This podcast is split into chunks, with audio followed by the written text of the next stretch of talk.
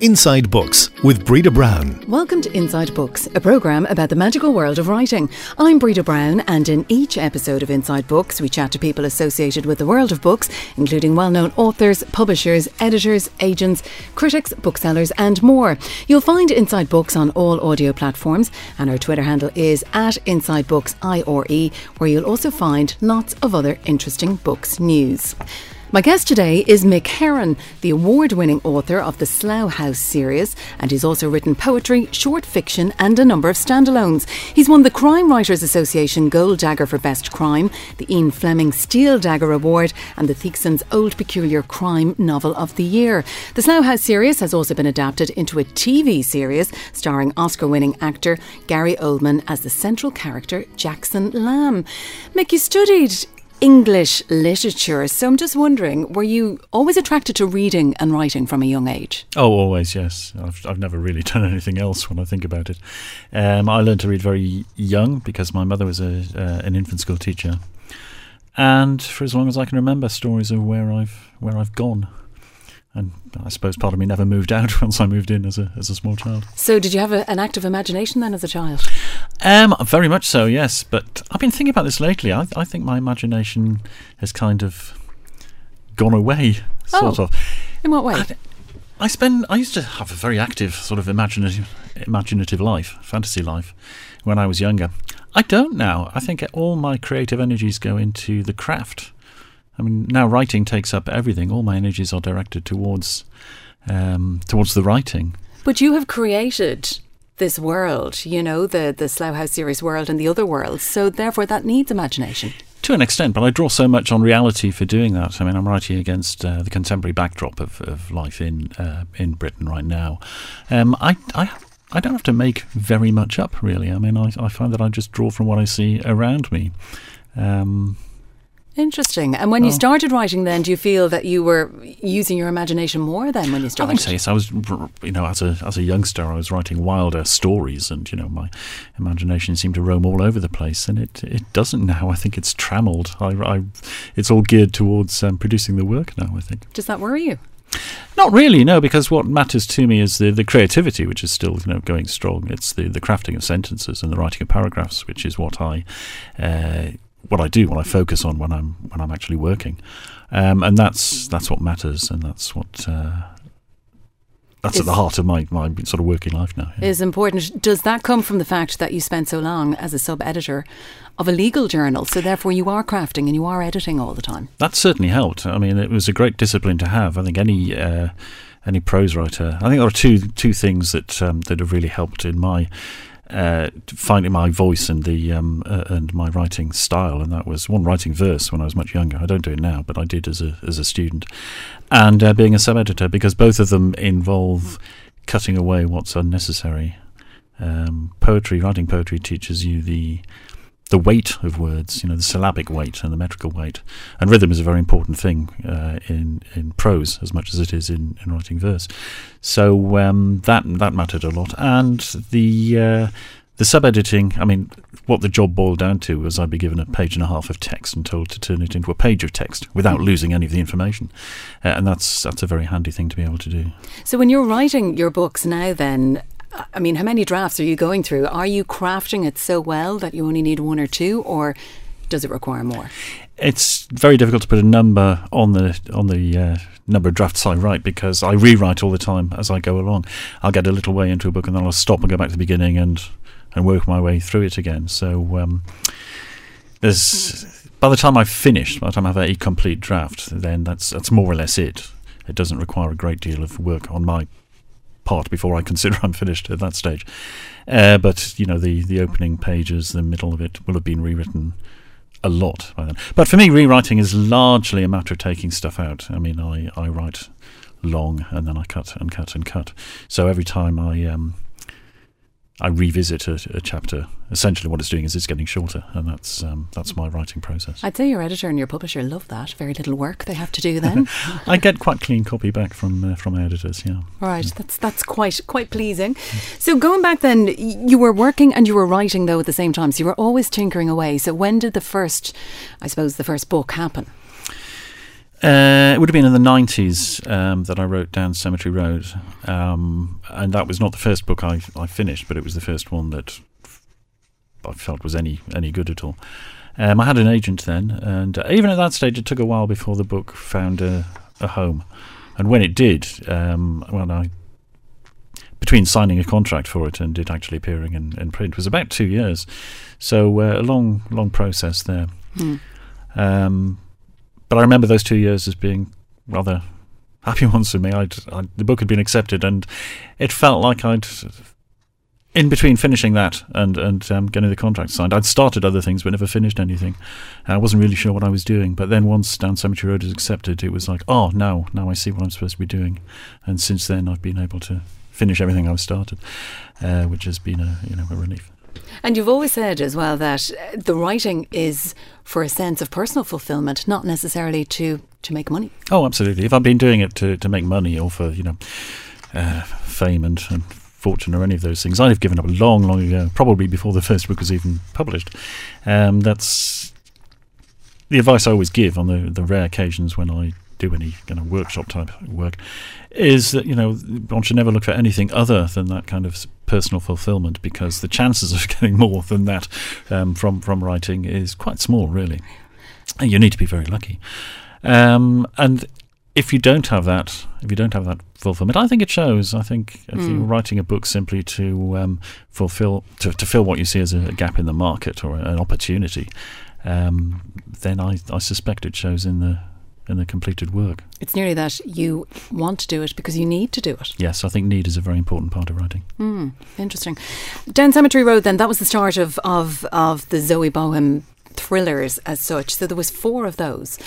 Did you did you start it as a series, or did that just happen? Uh, well, a, it just happened, and B, it wasn't really about Zoe to start with anyway. Zoe's quite a minor character in um, uh, Down Cemetery Road. I mean, she's an important character, but she doesn't really turn up, apart from a brief appearance early-ish in the book, until nearly at the end.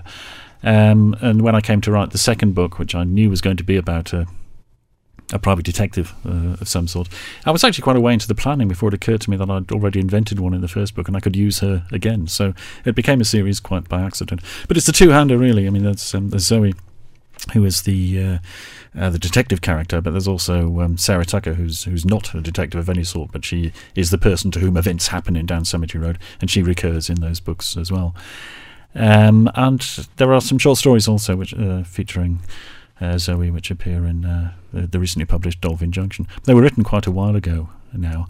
When I came to write Slow Horses, that was going to be a, my, my, second series also wasn't intended to be a series. It was going to be a standalone novel, and I was going to return to um, to Zoe afterwards, but that never happened. I got caught up in, in that world. Um, so I feel like I've never really said goodbye to Zoe, so maybe I will one day. Okay, because it's interesting. As I said, she did pop up in Dolphin Junction, your your book of short stories there mm. uh, last year, and it was great to obviously see her again. So will she maybe could she pop up in in the Slough House series at some point? I think those are two different worlds. I mm. don't hmm. think they would it would work to bring those two worlds together, but um, there may be a, a, a story again with her at some point. So, tell us then. Um, obviously, the idea for the Slough House series is just, you know, f- fantastical, I suppose, is one way of putting it. I mean, how would you describe it? Um, I. That's, that's a tricky one. I've never really tried to encapsulate it. I mean, I'm writing about a particular aspect of um, of these characters' lives. I mean, I'm writing about failures and incompetence, perhaps, although many of them are unfairly deemed incompetent. Um, about thwarted lives, about disappointed lives. I mean, I put what I hope is got a lot of humour into the books, uh, but without that, I think they would really be quite bleak. These are books about unhappy people being unfulfilled. Um, and maybe that was coming out of where I was at the time I started writing them. I wasn't unhappy, but I, I was not a successful writer. I was being published. I was perfectly okay with that. But uh, I had a very small, infinitesimally small readership, you know. Um, so, I mean, arguably, you could say there's a kind of parallel between these people who were dreaming of being, you know, the best at what they do and ending up sitting behind a desk doing unfulfilling jobs, uh, and and me, who was, you know, I was publishing novels at the time, but I had a day job that I that I needed in order to. Uh, it was the only thing that was bringing money in, um, and you know, not not having the life of a a successful author. So arguably there is that parallel there. And I didn't feel frustrated or, or unfulfilled in the way that my characters, Characters do, do. but um, yeah, it wasn't intentional. But looking back at it, I can't see that parallel. And then, interestingly, I mean, they weren't a huge success initially. What happened there? Um, they they weren't. Um, I mean, part of me thinks that it was probably just the the wrong time. Time. You know, the uh, um, I suppose they they seem to me now to be perfectly mainstream kind of books and fit quite neatly onto onto bookshelves. Um, back then, maybe they were a bit unusual. I mean, I was writing these books about people who were, you know, who were technically spies but weren't doing anything particularly Any exciting. We're doing any spying, um, largely because I don't know anything about the world of, of spying and inventing sort of high tech escapades and, and you know high tech thrillers that sort of thing was beyond me. I, I couldn't do it then. I can't do it now. Um, so I was writing about the kind of world that I knew about, which is working in an office and trying to apply it to um, to the thriller genre. So I suppose that is a, a little bit unusual, or maybe felt it at the time. As I say, it feels I feel quite comfortable with it now. Um, so the books didn't sell. Um, I parted ways with uh, my publisher Constable after Slow Horses came out. Uh, so the next couple of books were initially only published in the in the states. I have a very good publisher over there, Soho Press. And then um, John Murray came onto the scene and, and took up the books and championed them, and uh, they turned them into a success over here in the, in the UK. Oh, there in the UK, I should say. Um, and uh, yeah, I've I've been An, happily writing away ever since. an overnight success after seven years, isn't that it? It was Slow Horses went into number one in the uh, in the Saturday Times charts, not the sun- Sunday Times. Uh, seven years after its publication, yes. So that was that was quite unusual, I think. And you were still working full time. Uh, I was working full time up until um, let me see, I was halfway through writing London Rules, I think, when I gave up the day job. Yeah, Um, so that was the fifth book in the series. And what prompted that? Uh, quite simply, I was I was offered a, a contract that would enable me to eat and, and write, and without having to go into work. So that was what uh, what triggered it. Yeah, So the series now it's been it was on TV this year. So came how out earlier this year. yeah, how did that feel to watch it on screen? Um, it's kind of strange. I mean, I feel very separate from it in many ways. I, I feel as much of a viewer as anybody else when that's um, uh, when watching it. Uh, I visited the set a number of times. I was in the writers' room. I mean, I've been involved in uh, uh, in the process. I haven't done any of the writing myself because I'm not a screenwriter. It's not something I've ever tried to do, and I'm too happy writing the novel to to want to learn how to do something else right now. Um, but I loved it. I thought it was great because the cast was so fantastic. Mm. I mean, when you've got Gary Oldman and Kristin Scott Thomas and Saskia Reeves and people of that uh, caliber playing the characters, you can't really go wrong. And the writers are, are wonderful, and the producers. They said right from the start, the very first meeting I had with them, which was just over eight years before it eventually appeared on screen. It took Um, that long, It took it? that long, which was not unusual. I, I don't believe.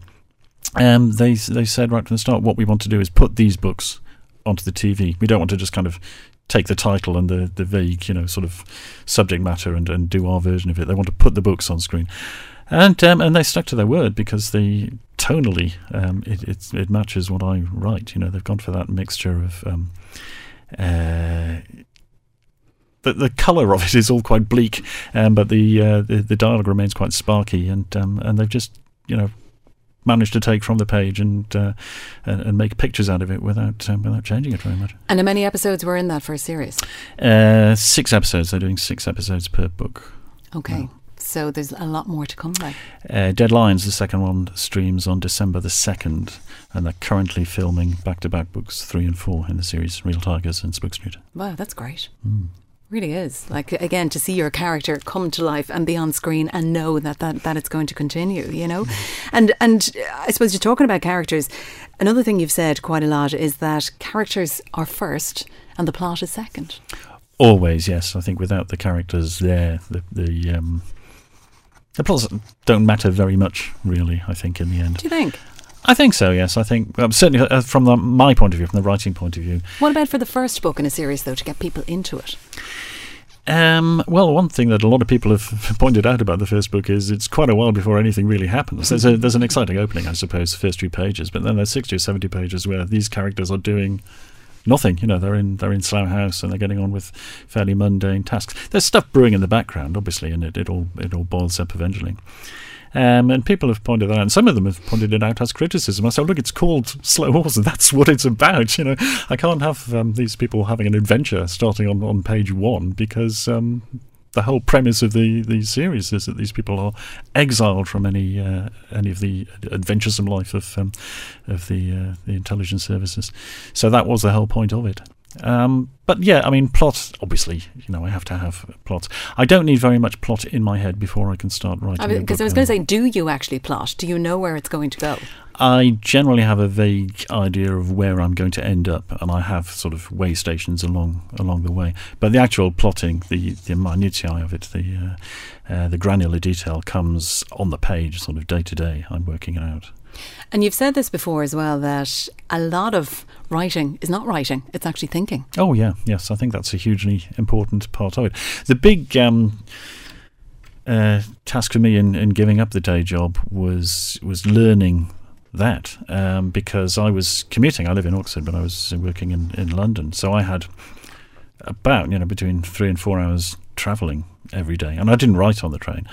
Uh, but I would I was thinking on the train. So when I got to the end of my working day and got back home again, I'd have an hour or so, hour and a half in which I did the work.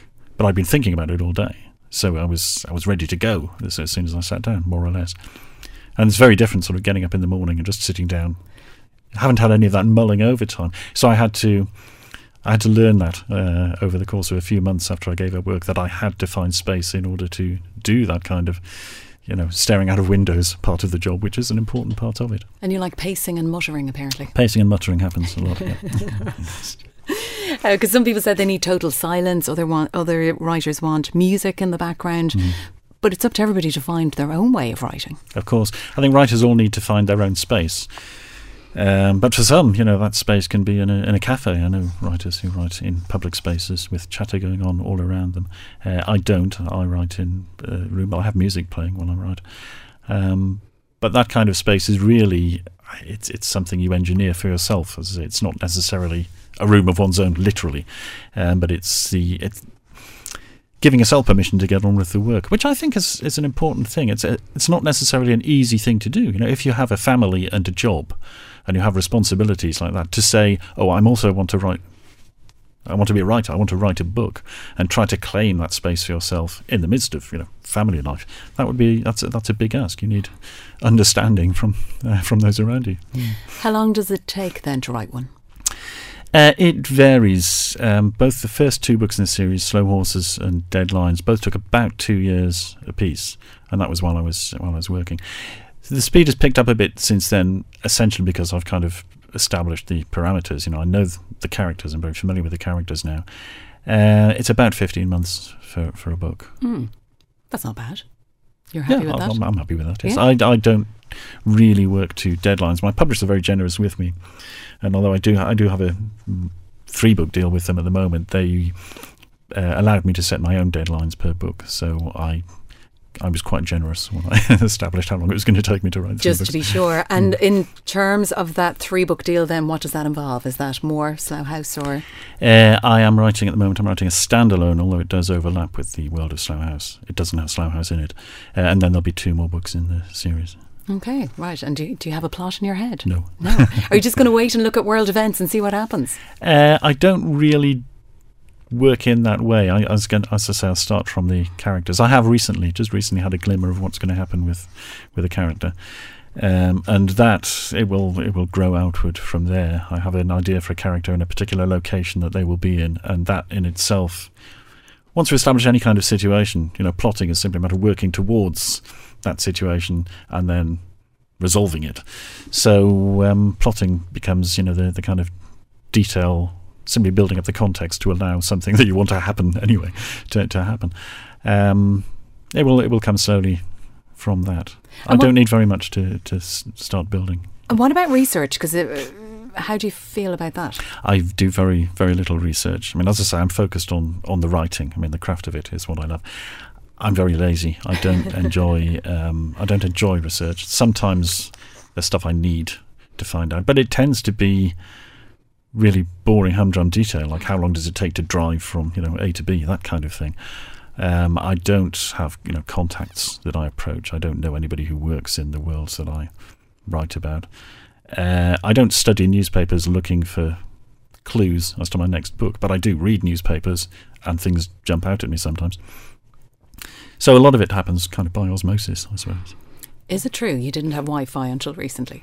Uh, I don't have Wi-Fi now where I work. Really? Um, so my, my apartment where I go to write is uh, there's no no Wi-Fi, no TV. I have a, a CD player and the, the radio, and, And that's um, it, because you want no Yeah. distractions. I kind of do want distractions, but I, I, I'm I'm disciplined enough to deny myself. to stay stay away from it. Um, and then I suppose you know you've you've been in the publishing world for a while. Um, you know, at, at this point, has it changed much over the years? Do you think? Uh, I'm sure it has, but until relatively recently, uh, I was not really involved in the in the publishing world. You know, I would send a book to my agent; it would eventually Mm. end up in, in print. But my contact, even with my editor, it was quite minimal. Then I, uh, you know, would be meeting up a couple of times a year, maybe. Um, I have far more contact now because there's far more going on. There's far more marketing. There's far more publicity. Um, as to how much that has changed, I, I don't really know. I mean, I'm, I think it just uh, they must differ from, from author to author, really. I suppose. I'm sure it is a very much a, a changing industry, but um, I don't kind of analyse it. I just go along with it. And any other advice for anyone starting out? Um, finish. I think you learn more from finishing a book than you ever will from abandoning a book halfway through because you realise it's it's not going well. Um, own your mistakes, I suppose. You know, if you, have I finished stuff that never got published and didn't deserve to be published, but I learnt more because I actually got to the end of it than I would have done by realizing that um, I should be doing something else and, and abandoning that and starting again. You need to get to the end of a book, and then you can start really thinking of yourself as a writer. So it's discipline then, really. Discipline is, is a big part of it. Great. Well, Mick Herron, thank you for joining us here on Inside Books. And you'll find Mick's books online or at your local bookshop now. The next episode of Inside Books will be out soon. Just keep an eye on our Twitter feed for details. The handle is at Inside Books IRE. Inside Books is a unique media production with research by Nicola Fitzsimons. And if you'd like to hear other episodes, just search for us on the various audio platforms and don't forget to leave us a rating or review. I'm Breda Brown. Until next time, keep reading. Inside Books is a unique media production.